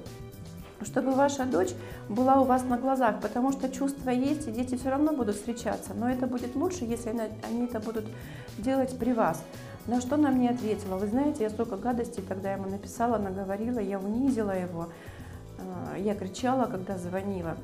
Но я, я, я попробую. На следующий прием, когда она пришла с дочерью, они пришли в обнимку, они уже были друзьями, я видела, Как, как чудесно. как дочь, как дочь доверяет мамы. И дочь мне говорила о том, что, вы знаете, я могу маме сейчас сказать о том, что вот мы с ним катались на велосипеде, и мама сказала, ну, я рада. То есть дочь стала говорить маме о своих похождениях. И это было, как бы, знаете, такой независимый, нет, не, не независимый, незаметный контроль. То есть мама Таким образом контролировала ребен, ребенка. Она знала, что они катаются на велосипеде, она знала, что они гуляют по парку, по скверу. То есть дочь ей об этом говорила, мама говорила, а сфотографируй, как вы там. И когда дочь высылала фотографии, мама, м- мама как бы вот за- не зацикливалась, а как давала Понять по- детям, понять, что... понять, что я рада за Да. вас, а ты такая счастливая, а вы улыбаетесь.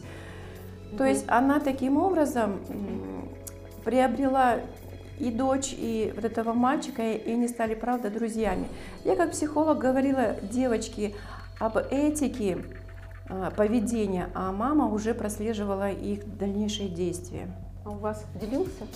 А, Ань? Нет, у нас совсем не делился. Мы от соседей узнали, да, что сын встречается с девочкой, что ходят, гуляют, но это все было молча. Да, характер, конечно же, изменился, злой стал. Всегда ему были нужны деньги, оказывается, на девочку тратил подарки, а мы ругались, но мы ничего не знали. Вот здесь надо было как-то вмешаться, когда нам соседи сказали или что-то. Потом девочка уехала, все нормально, но сын не делится с нами, не знаю, как они там, может, переписываются, что-то де- э, как-то общаются. Я думаю, то, что если у ребенка, ну, ему уже 16 лет на, то на тот момент было, Нет, это 13 А, было 13 сейчас. лет? но, но в любом случае ребенок имеет право на свою личную частную жизнь. Как сделать так, чтобы этот баланс не нарушился? Да, да. Личное пространство ребенка и какой-то контроль, который необходим в, их- в этом возрасте, да. Я думаю, что здесь именно, если ребенок не хочет делиться, не нужно заставлять его, давить на него, что-то требовать от него, отчета какого-то. А, сказать, если нужна будет тебе поддержка там, или нужно будет поговорить, я готова тебя выслушать. А, ну, ты имеешь право на свою собственную Мгм. жизнь, на свои какие-то отношения с девочками, ну, с друзьями, да, но запомни, в целях безопасности, ну, ты То есть надо поговорить о половом воспитании? да, поговорить, вот да, это самое о половом время, да, воспитании, наверное? да, поговорить про то, что, ну, как-то, не знаю, у меня девочки с мальчиками, ну, это можно обратиться к папе, чтобы папа поговорил с ним на эту тему, у них же свои мужские какие-то там законы, да, ну, то есть э, общение, да, мужское. Вот, а, а поскольку у меня девочки, я так говорю, что, э, ну, учитывая наш менталитет, конечно. да, вот все-таки я, я так говорю, да, вы имеете право на свою жизнь, н- ну, поскольку, я это так объясняю, пока психика не созрела до 21 года, не сформировалась, это лучше делать нежелательно, потому что должно быть какое-то созревание психологическое. Моральное. Да, пон- понятно, что ты- Ответственность. да, физиологически понятно, что ты созрела, но даже ученые доказали, что девочки, которые, ну, подростки, которые начинают раннюю половую жизнь, они где-то утрачивают какие-то, м, не знаю, навыки, да, а, в том плане, что мозг как-то там То есть он, хуже э, получается, получается, он как бы не проходит все этапы, нужные Да, этапы нужно, взросления да, и резко, да, да. как бы Да, перескакивает. Да, резкое формирование такое. Я думаю, что в семьях, где благополучно, дети как-то плавно проходят период, и в своевременно они начинают влюбляться, встречаться, Мгм. как-то вот э, своевременно, да, вот нормально. То есть они как бы, допустим, вот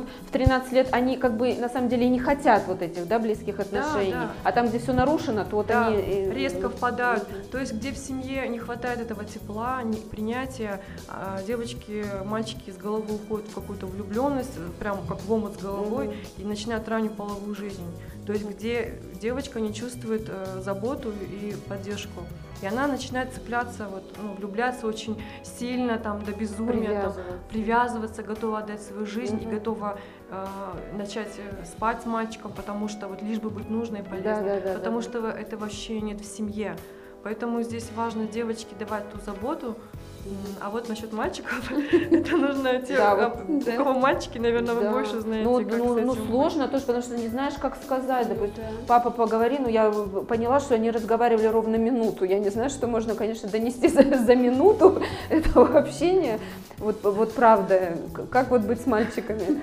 Насчет мальчиков, честно, не знаю. Я думаю, что то же самое, мальчики тоже очень бывают разные, да, нежные, хрупкие, Ну они да, могут на да. вид казаться такими Они так и агрессивными. делают агрессивные, а на самом Да. деле ранимые Ранимые внутри. внутри, Да, да, да. Сказать, ты молодец, ты мужчина, я уважаю в тебе это начало, да, но девочек, о девочках нужно заботиться, не забывай, что она чья-то дочка, девочка, Ну да. и главное Что это ты- общение, узнавайте друг друга, общайтесь, но ты несешь тоже Ответственность да, не каких-то там физи- физических каких-то там э, перехода этих границ. Это очень важно, потому что она завтра мама, там папа, не дай бог, там Да. узнает. Поэтому будьте осторожны, уважать девочек. Я думаю, на собственном примере, на своем поведении э, в отношениях э, Между папой и между мамой, папой и да? мамой, да, э, можно показать ребенку, какими должны быть отношения, что, как можно пережить эту первую любовь. Ну, главное вот поддерживать ребенка, его чувства, сказать, да, это здорово, что есть такая влюбленность, там, если там ты грустишь, мне очень жаль, я вижу, что ты грустишь, как я тебя могу поддержать, помочь. Ну, то есть Не принимать в Да, не- все это сразу да, не, обес- реагировать, да? да, не обесценивать его вот это вот чувство его первое, и в то же время сказать ему о том, что какие могут, ну, как себя предостеречь от этого, и, и себе как родителю спокойнее будет, Ну, конечно. и Мгм. ребенку тоже, чтобы он осознал, что это тоже серьезно, и он ответственен за того партнера, партнершу, Ну да. который вот он, За свою маленькую подружку. подружку, да. Ирина, а у любит. вас были вот э, клиенты именно мальчики, вот, которые оказывались? Вот.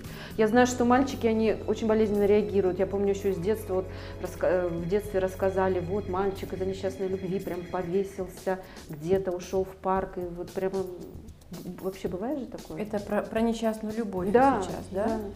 Мальчики, да, очень часто, потому что девочки, ну, вертихвостки, как их по-другому назвать, да? Сегодня один мальчик, завтра другой понес твой рюкзак, и ты уже с другим, да? Мальчики переживают очень сильно, потому что девочки эмоциональные, они могут показать свои эмоции. Мальчики же нет, они более закрытые, поэтому вот здесь надо быть А, поаккуратнее. Вот отсюда, да, вот это такая опасность. Да, э, да. Опасность в том, что они не проявляют своих чувств, да, то есть девочка, она пришла, она может поплакать, она может поделиться с мамой. Обычно сын с папой не делится, а с мамой поделиться стыдно. Это случалось и с моими детьми, я всегда говорила, знаешь, ну, ну, наверное, это не твое. Ну, наверное, вот это, вы знаете, как говорят же, да, пускай у каждого рыбака будет своя рыбачка, там, у охотника э, там, Мгм. да, то есть у каждому человеку свой человек должен прийти. Мгм. Если я всегда своим детям говорила, ну, ну, вы попробовали, если не получилось, и вы расстались, а значит это не твое, значит тебя ждет где-то другой человек, который будет более интересный, более будет заботиться о тебе и будет все по-другому, Ну, будет то есть лучше. вот я, я бы вот из этого сделала такой вывод, что, наверное, все-таки мамам мальчиков надо стараться быть ближе, да, потому что с папами они особо не делятся, да, редко да, такая да, близость. да. Когда мы говорим с детьми о любви, вот тут же надо параллельно говорить и а, о половых отношениях, о близости, да, потому что у детей зачастую это просто интерес, им интересно, да, и очень часто родители говорят о том, что мне стыдно, я не знаю, с чего начать. Здесь я вам хочу сказать, что очень много сейчас в интернете есть в виде мультяшек, а, такие вот А мы не, не перекладываем свои обязанности? нет, нет, на нет. интернет? Очень часто, да, зачастую родители стесняются говорить с детьми о половых, а, о Отношениях, взрослении, да, да, об отношениях, о взрослении, да.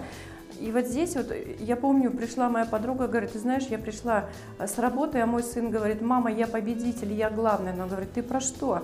Я смотрел, оказывается, когда сперматозоид попадает, а сперматозоиды попадают в яйцеклетку, то побеждает э, Самый самый, сильный. самый сильный. Да. Да, это Здорово. я. Вот, я у тебя родился, значит, я, я тот сперматозоид, который добежал вперед всех. Интересный говорит, Я была в шоке, пока я на работе, говорит, что там смотрел мой сын. Да, и то есть вот сейчас вот таких, ну как вот э, в мультиках, да, очень много, правда, можно посмотреть, очень много такой интересной информации, она познавательная. А, Ну, можно подкинуть, как бы подкинуть ребенку. да, да, как бы, да, так. посмотри, как вот здесь, да. Если вы не справляетесь, ну, приведите к психологу, поговорите с психологом, и пусть это сделает аккуратно э, ну, специалист. Вот мой вот такой совет, как родителям. Сейчас я предлагаю продолжать. И у меня такой вопрос. Вот что делать, если ребенок влюбился в кумира? И я знаю, что и сейчас есть такие случаи. Здесь важно, опять же, не обесценивать его ту ценность этого кумира, ну, его отношение к кумиру, как-то поговорить с ним про это, спросить, а что за кумир, а, чем он тебе нравится. рэп-звезда неизвестная ни маме, ни папе. А вот спросить его, о чем, поинтересоваться искренне, да, чем он тебе нравится, какие у него песни, какие у него ценности у этого певца. То есть посмотреть то, что не хватает вашему ребенку. И вообще, почему Возможно, это да? могло? Да, вот э, чего ему не хватает? Почему? Да, Он, это же как э, виртуальная Ну это да, это по сути вот как в свое время, например, поклонницы Битлз. Вот это, ну, они же даже э, из те, которые из Советского Союза, они же их даже не видели. То есть они влюблялись в плакат на стене, грубо Знаете, говоря. вот, вот такие вот фанатизм, он, кстати, тоже есть такая особенность психологическая людей, которые вот прям фанатеют, какого-нибудь кумира выберут Да, себе, и да. при этом еще массово такое идет заражение, да. Чаще всего э, девушки, да, вот эмо- более эмоциональные, такой с нестабильной эмоциональной э, психикой влюбляются э, достаточно отличницы, прилежные девочки, а, такие, знаете, э, пай девочки, Мгм. и раз тут резко влюбляются, э, фанатеют. Опять же, это э, та любовь, та зажатость, которая была, возможно, не проявлена в семье, не выражена. А, И вот это желание, не, как бы далекая звезда, это не выраженность любовь, как бы не, как сказать, невозможность эту любовь э, выразить и получить. ага. Это И то, обладать, что- э, и- да, и- предметом и, своей такое страсти, да? страдание, они страдают, они мучаются, вот некий такой мазохизм, да, вот Ага. внутренний. И я думаю, что если заменить эту звезду на того же родителя, возможно, это бессознательно та любовь, которую хочется А, получить от вот пап, что. ну от мамы. То есть это от вот не та истинная любовь, которая вот э, Да. это, это совсем другое. Это не истинная любовь. Но Мгм. бывают периоды, когда подростковый период проходит, гормональный вот этот э, сбой утихомиривается, Мгм. уравновешивается, и это проходит куми- кумир там. А, ве- а ведь есть Понимаете? пожилые поклонницы, которые вот так всю жизнь как ездили за своим каким-нибудь Да. кумиром по городам Но и весям, так и продолжают. Ну, это уже Это болезнь, уже, я думаю, это уже да. болезненное такое состояние, когда вот такая вот, э, ну, когда вот Вымышленность. Зацикленность. да, зацикленность такая, да, страсть такая по несбытой, несбыточной мечте Да, да, да, этого объекта, да, и Мгм. это желание ходить по пятам, ездить, это уже нужно идти к психотерапевту. Ну Так. да, ну все понятно. Значит, если ребенок влюбился в кумира, чаще всего э, я подвожу итоги, это девочки, да? Девочки, подростки, молоденькие девочки, и это значит их не по- недополученная и недовыраженная любовь, Любовь. именно в семье. Да. Мгм. Я- ну, бывает, что это проходит и у ребенка, она перерастает, и потом уже, ну, То ну, есть родителям надо попытаться как бы собой заменить вот этого кумира с плаката или из... э, Ага, не то чтобы заменить, а вот э, поисследовать, что за потребность это, и Да, да, эту да. потребность Да. услышать ребенку, дать ему восполнить, да. Бывает часто, что ребенок уже не готов принять от родителя, Конечно. уже обиделся, там Уже есть обиделся. уже недоверие к родителю, и снова завоевывать это доверие и те теплые отношения, ту привязанность, которая была лишена. И ребенок же одинок Мгм. в этом, когда он фанатеет, он же одинок, он страдает, он один в своем мире. И здесь нужно вот эту дверцу, ключ подобрать, и не чувствовал себя таким несчастным, одиноким. А вот почему с первой э, любовью э, приходят и проблемы с учебой? Да, в школе. Потому что вот э, я Проблемы насколько с знаю, многие считают так, вот, э, допустим, э, в анкетах опросы, вот когда вы влюбляетесь, вы более продуктивно работаете? Многие отвечают, да, я так продуктивно работаю. Ну, Я, например, не знаю. Как я подростки, работаю, да? да? подростки, мне кажется, они вот в первую очередь у них это учеба страдает. Не знаю, у всех по-разному бывает. Ну, а в одном случае у меня клиентка, девочка, подросток, в нее мальчик влюбился, она говорит, говорит, что он за ней ходит по пятам, звонит, встречает ее с курсов, дает ей там еду, то есть банан, то пирог он испек. А, то есть как-то такой Какое ухаживание. нежный мальчик такой. Как, говорит, что мне делать? Я говорю, да, ты дай ему какой-нибудь, а, ну, то есть я, например, так говорю, девочкам говорю, если мужчина за тобой, ну, парень ухаживает, в первую очередь не то, что он тебе говорит, а какие действия он делает, то есть свою любовь доказывает какими-то действиями. Э, Стимулирую его на то, чтобы он начал учиться, например. Ну, вот, то есть э, в этом примере, э, в, этой, в этом случае мальчик, наоборот, начал хорошо учиться, девочка сама, ну, она такая, ну, любит учиться, ей очень нравится, интересно, и мальчик тоже стал как-то с ней подтягиваться, Мгм. стал э, Тянуться стал за ней, ходить, да? да, на курсы вместе с ней, стал как-то, вместе они стали решать какие-то сложные задачи, которые непонятно там Общий готовиться. интерес, получается, Да. получились? Да, да, да. То есть Появились? Появились, да, общие интересы. Смотря, мне кажется, что куда эти подростки идут, да, вот, либо вот мы не будем учиться и будем, ну, там, проводить вместе Мгм, время, мгм. Либо здесь тоже много зависит от родителей, от социума, да, вот от учителей тоже, да, вот. От окружения, От да? окружения, куда вот можно повести подростков. Или они начнут вместе развиваться и эту Мгм. любовь поддерживать, отношения, осознанно, да, уже к этому подходить, либо они будут деградировать. Это тоже, ну, не просто так. У всех по-разному. Да, у всех по-разному. Ну, в данном случае я была удивлена, что мальчик благодарил ее, говорит, благодаря тебе я стал учить физику и химию. Кстати, он ЕНТ набрал больше всего баллов. То есть э, влияние этой Молодец. девочки, наоборот, на него Любовь что повлияло. делает? Какая с замечательная любовь. Да. Хотя она говорит, что... Ну, то есть, вот Ромео и Джульетта вспомним, да, вот. Ну, если бы девочка сказала, слушай, доказывай свою любовь, иди, короче, работай, учись. Да, да. Потом посмотрим через Подвиги два-три... соверши там Да, соверши парочку. подвиг, да. То есть я говорю девочкам, подросткам, пусть мальчик доказывает свою любовь своими подвигами.